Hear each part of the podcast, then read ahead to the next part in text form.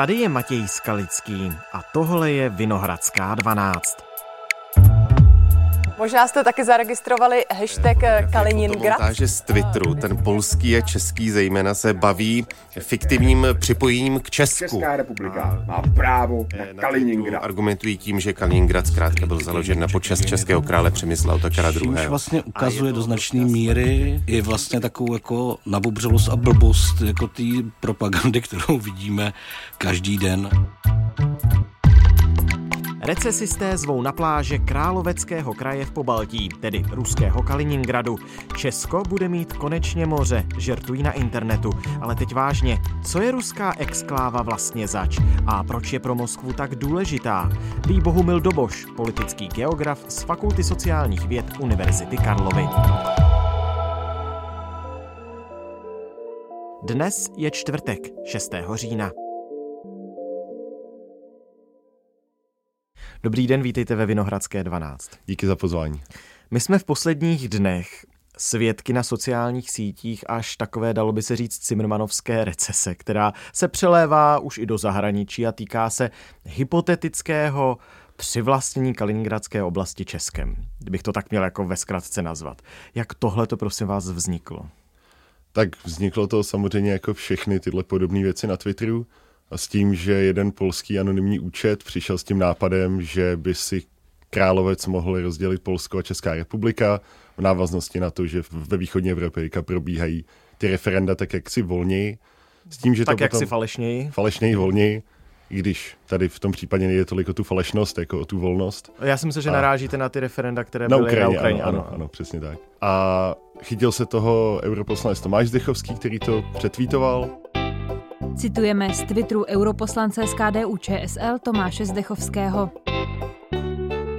Rozjel se nám tady takový nápad s rozdělením Kaliningradu mezi Čechy a Poláky. Já to samozřejmě vítám. Oprášíme odkaz Přemysla Otakara II. A získáme přístup k moři. Chorvatsko vystřídá v létě Kaliningrad, všichni budeme spokojeni.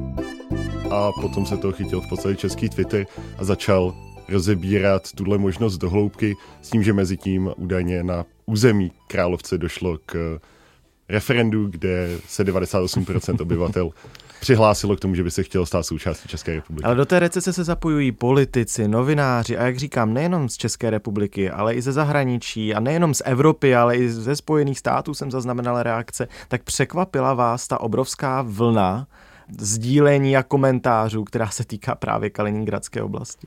Tak ano, vzhledem k tomu, že to vzniklo jako taková českopolská iniciativa, tak to, že to opustilo region, je samozřejmě zajímavé. Rozhodně pozorovatelé mimo Evropu můžou být zmateni, jelikož těch referend ve východní Evropě probíhá hodně, tak asi nedokážu úplně rozlišit, která jsou ta pravá, která ne. V reakci na oznámení Vladimira Putina o anexi ukrajinských území totiž začaly vznikat takzvané memy a nejrůznější vtipy na toto téma, které požadují, aby byl na oplátku ruský pobaltský přístav Kaliningrad připojen k České republice. Tak existuje petice, která žádá připojení. Twitter už tvrdí, že se tak stalo. Vznikají i twitterové účty, které jsou přímo turismus v Kaliningradu nebo česká flotila v Kaliningradu. Letadlová loď Karel Gott nebo ponorka Helena Vondráčková. Už jsem viděl i návrh velké ceny České republiky Formule 1, která by se jezdila na městském okruhu v Královci. To fenomén, který ukazuje internet takový, jaký ve skutečnosti je.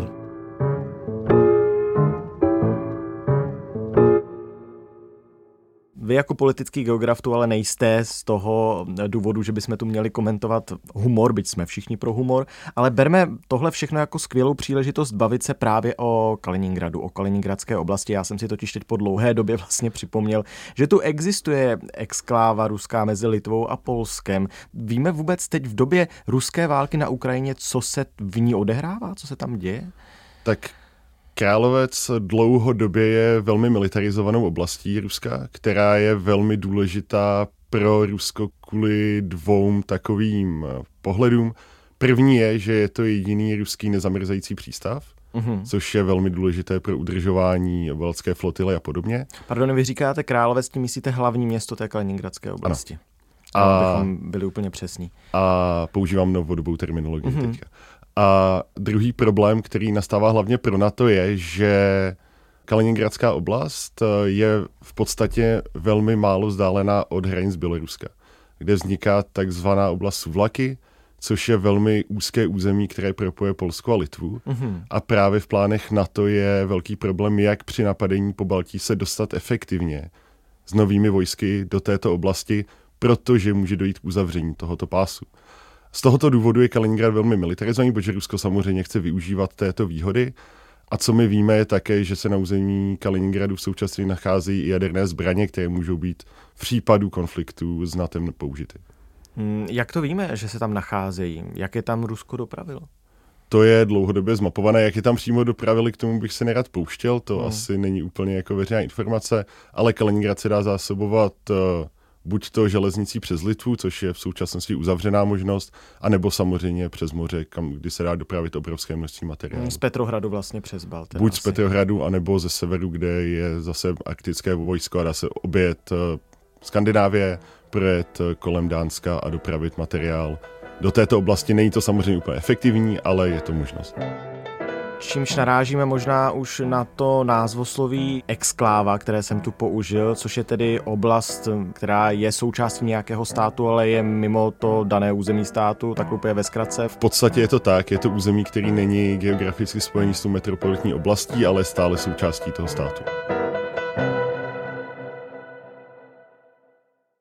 Když jsem se ptal na to, co víme o tom, co se tam v tuhle chvíli v té oblasti děje, tak víme, zda třeba tamnější obyvatelstvo je plnohodnotně lojální Vladimíru Putinovi? Jediná relevantní data, která mám, je to referendum, kde se zdá, že ne, ale jinak nedokážu spekulovat. Tím se vracíme k té recesi. Co to je vůbec za oblast, ta Kaliningradská oblast? Jaká je její historie? Co o ní víme? Jak se stalo, že se nachází tahleta exkláva mezi tedy Litvou a Polskem mimo to hlavní geografické území Ruské federace? Tak to město samotný Královec byl založen ve 13. století německými rytíři na počest českého krále Přemysla Otakara II. A poté byl dlouhodobě součástí právě toho území řádu německých rytířů v Pobaltí. Poté se dostalo pod správu Pruska, pod kterou bylo několik set let, jestli se nepletu, chvíli ho ovládalo i Rusko. Poté se stalo součástí Německa a po druhé světové válce při rozšiřování hranic Sovětského svazu na západ, tak bylo právě toto území spolknuto Sovětským svazem. A z rozhodnutí Josefa Stalina toto území nebylo přiděleno Litvě, Litevské sovětské socialistické republice, ale přímo bylo spravováno Ruskem, Ruskou sovětskou socialistickou republikou. Tudíž po rozpadu Sovětského svazu se to stalo součástí Ruska a ne Litvy. Následkem nezávislosti Litvy a Běloruska se v roce 1990 stalo 15 kilometrů čtverečních území Kaliningradské oblasti po 60 letech po druhé exklávou, tentokrát ruskou.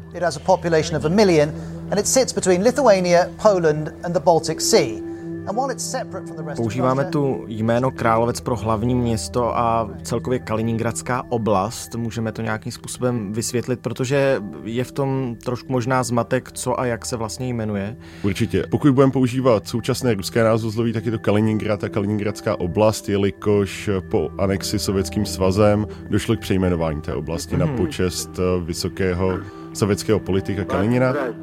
Prázdník pobědy nad fašistem. Soudruzi, zdravím vás při příležitosti velkého svátku vítězství nad fašisty. Je to jeho projev 9. května 1945, čili okamžik vítězství Sovětského svazu. Zvítězil Leningrad, zvítězil pokrok. Nebyl významnou osobností, která by zastávala nějaké výrazně odlišné názory od Stalina. On vždycky jenom sledoval tu Stalinovu linii. Kalinin, he was a Soviet leader, one of the head of the government from the Soviet Union. And actually he never been here. Na jeho počest pak byl pojmenován i čerstvě dobytý Königsberg, dříve Královec. After the Second World War it became a Soviet city which were named to name of Kalinin. O nevýrazném sovětském vůdci ze 30. a 40. let, který byl mimo jiné odpovědný za masakr v polské Katyni. Ale historicky je to oblast, která se jmenuje Královecká, je to město Královec, to byl ten původní název i v němčině vlastně. Je to ekvivalent a k tomu přejmenování došlo až po roce 1945.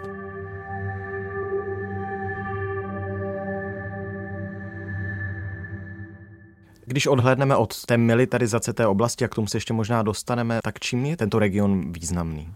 Tak kromě toho, že je to ten významný ruský přístav na Baltu, tak jsou zde velké zásoby jantaru, což je asi jediná taková významná ekonomická činnost, kterou je ta oblast proslula. Většina světových využitelných zásob jantaru leží u jeho pobřeží.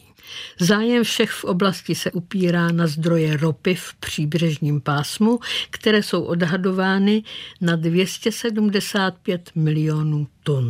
A poté je například takový výjimečný tím, že tam vysoká míra pozitivity HIV. To ukazuje na to, že to území není úplně dobře jako rozvinuté v tuhle chvíli. Což je i problém exklav obecně. Ten problém s AIDS je pro nás celkem nový. Dřív se vždycky tvrdilo, že to je nemoc homosexuálů a zvrhlíků. Pak se zjistilo, že i drogově závislí můžou virus přenášet a teď to jsou prostitutky. Tak se člověk ptá, proč? 90 až 95% prostitutek v Kaliningradu berou drogy. Ekonomicky to také není moc rozvinutá oblast? Nedokážu úplně spekulovat, co jsou data na HDP na obyvatele, je o něco mírně nižší než Rusko, takže záleží, jak si vykládáme ekonomickou úroveň v Rusku samotném. Když jste říkal, že se v té oblasti nacházejí a že to máme doložené jaderné zbraně, takže Rusko si to z těchto důvodů drží a vlastně hlídá, aby tuhle oblast neupouštěla a dál byla součástí Ruské federace? Určitě, tam rozhodně to nebude přípustné ze strany Ruska, aby tato oblast byla opuštěna, jelikož pokud by Rusko opustilo tu oblast, tak zaprvé velmi ujednoduší na tu případnou obranu Pobaltí. K tomu navíc opustí jediný teplomořský přístav, který má, nezamrzající přístav, který má. A dále by došlo k ústupu Ruska z Evropy. Tudíž ze strategického pohledu význam Kaliningradu je opravdu jako velký a pro přítomnost Ruska, pro jeho schopnost nasadit vojenské síly, jak v Pobaltí, tak například proti Polsku, je to území klíčové. Já nevím, jestli jste tam někdy byl, nebyl na tom území. Nevíte, jak to tam přesně vypadá? Zdá, je Kaliningradská oblast už spíš evropská než ruská? Jak to třeba v hlavním městě Královci vypadá? Rozhodně budou k dispozici záběry třeba z mistrovství světa ve fotbale v roce 2018, kde se nějaké zápasy v Královci hrály. Takže to území není úplně jako uzavřené. Není úplně izolované. Samozřejmě dostat se tam po zemi je trochu složitější. Já nejblíž, co jsem teda Královci byl, tak jsem koukal na hranice z Kosy z Litvy, kdy tam jsou normálně jako opevněné vojenské hranice, osnatý drát a podobně. Tudíž ten přístup tam je jako omezený, ale to město samotné aspoň do vypuknutí agrese vůči Ukrajině bylo nějakým způsobem otevřené. To, jak se dá potom pohybovat i turismu. Dominantou města je bez pochyby dom. V jehož postranní kapli je pohřben zřejmě nejslavnější rodák Immanuel Kant, profesor logiky a metafyziky. To, jak se dá pohybovat potom po té oblasti samotné, bych byl skeptický právě kvůli té vysoké militarizaci, ale jak říkám, nikdy jsem nenavštívil, takže tady spekuluji spíš. A teď je ta oblast odříznutá, vy jste už zmínil i vlastně, že železniční doprava přes Litvu, že tam byla v červnu blokáda. Já nevím, velmi došlo k omezení té železniční přepravy, což byl vlastně jediný koridor do té oblasti po zemi, tak v tu případě už je jediná možná zásobovací trasa přes moře, která ovšem musí zůstat otevřená, jelikož blokování volného přístupu po moři by byl válečný akt a bylo by to možnost využít Rusko jako záminku k napadení státu NATO. Litva omezila přes své území dopravu cementu, alkoholu nebo luxusního zboží do západoruské výspy Kaliningrad.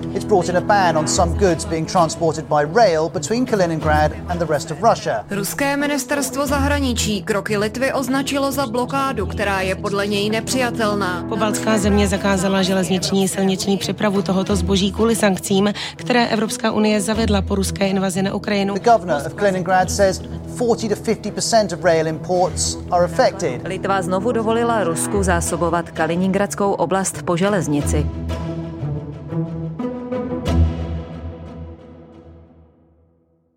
Je Kaliningradská oblast jedinou exklávou Ruské federace? Pokud se nepletu, tak jo.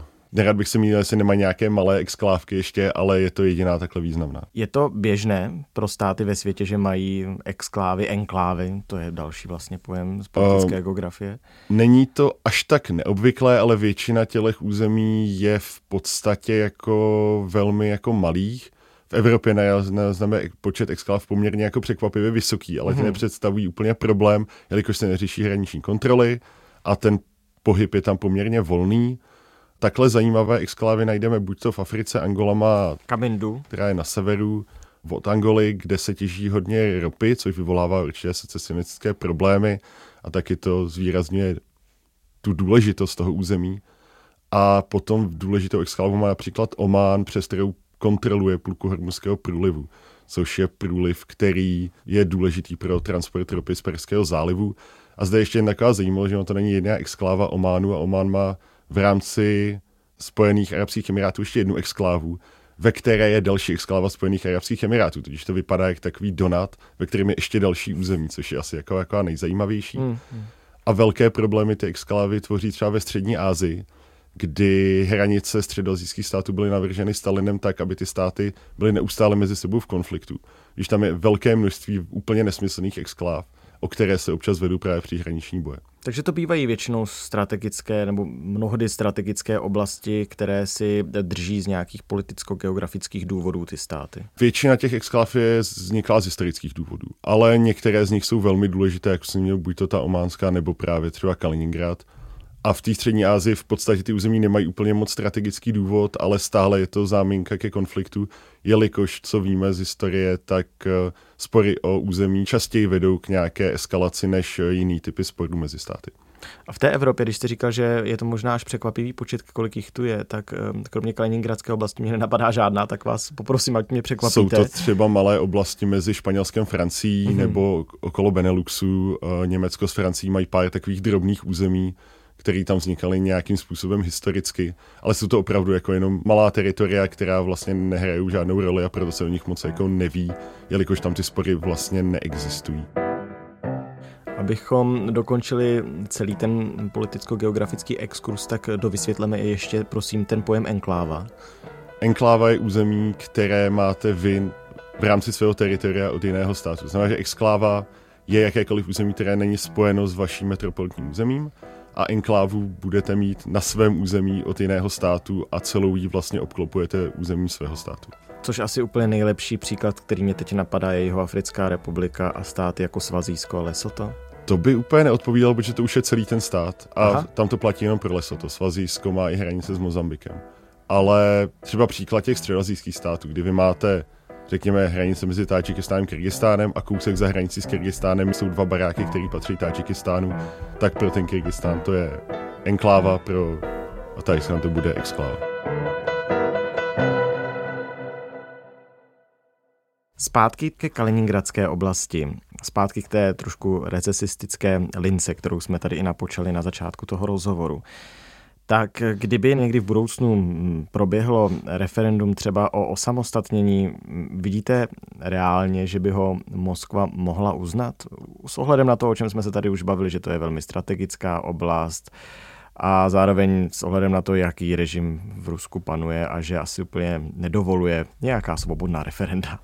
Realisticky si to dokážu představit ve chvíli, kdyby začalo docházet k rozpadu Ruska teritoriálně, což je jeden ze scénářů, který je sice nepravděpodobný, ale také se o něm spekuluje. A my víme, že na území Ruska je více entit, které by asi usilovaly o nezávislost. Takým krásným případem třeba Čečensko, které je tímhletím velmi známé za posledních 30 let. A pokud by došlo ke kolapsu ruské vlády a ta trajektorie by vedla k rozpadu Ruské federace na nějaká menší území, pak je možné, že by mohlo dojít i k přehodnocení teritoriálního statutu Královecké oblasti, ale pokud nějaká forma centrální vlády se udrží u moci, tak bych tomu byl jako skeptický.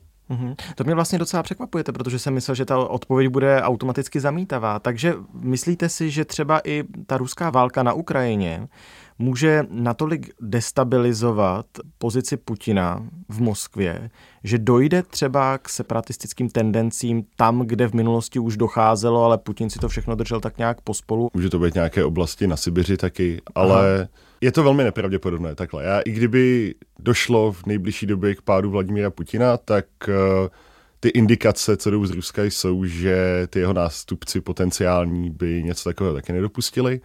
Ale samozřejmě nejde vyloučit, že dojde k nějakému většímu kolapsu toho režimu.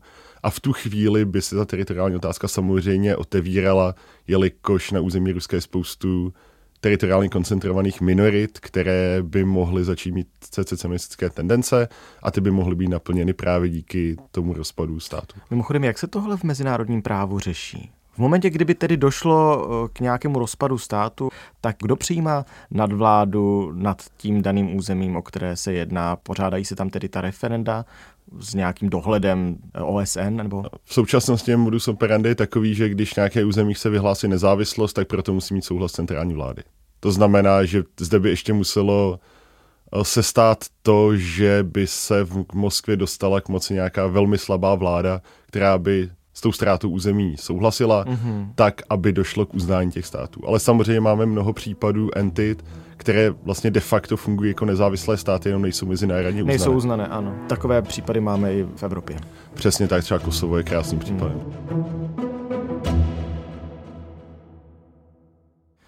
Nemáte obavy?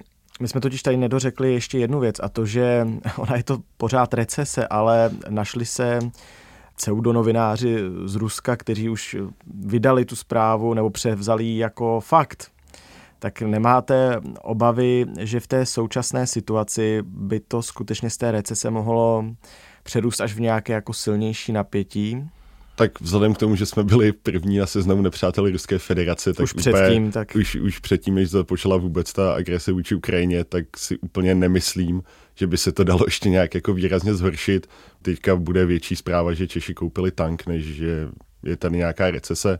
Na co to podle mě spíš ukazuje, je ta absurdita ruské propagandy. Snad aspoň pár dalším lidem dojde, že si opravdu mají ověřovat, co na internetu čtou. A dojde jim, že v podstatě to, čím ruská propaganda zahlcuje ten prostor, je absolutní nesmysl.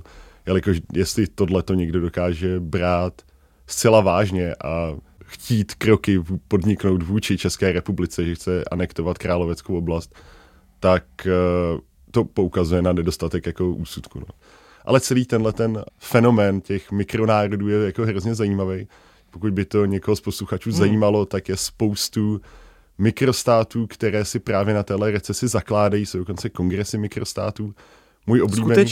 Můj oblíbený mikrostát, který už bohužel teda zanikl, pokud můžeme říct, že někdy existoval, tak je Hat River v západní Austrálii, což byla v podstatě farma, která vyhlásila nezávislost, jakož nechtěla platit daně Austrálii. A když australská vláda znovu vyměřila té farmě daně, tak jí Hat River vyhlásilo válku. Austrálie ignorovala, oni ji přihlásili příměří a požadovali nezávislost na základě ženevských konvencí.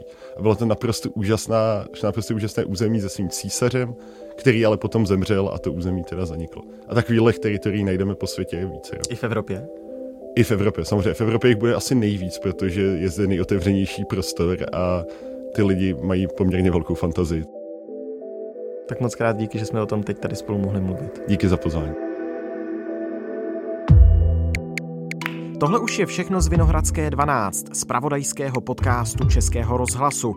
Dnes jsme mluvili o tématu, které vzniklo z recese, ale rozebírá problematiku exkláv a strategických území, což je téma, které nás zajímá, a tak jsme mu věnovali čas. S Bohumilem Dobošem, politickým geografem z Institutu politologických studií Fakulty sociálních věd Univerzity Karlovy.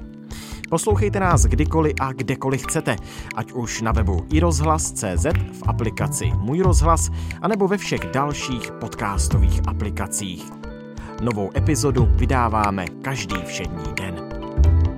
Naslyšenou zítra.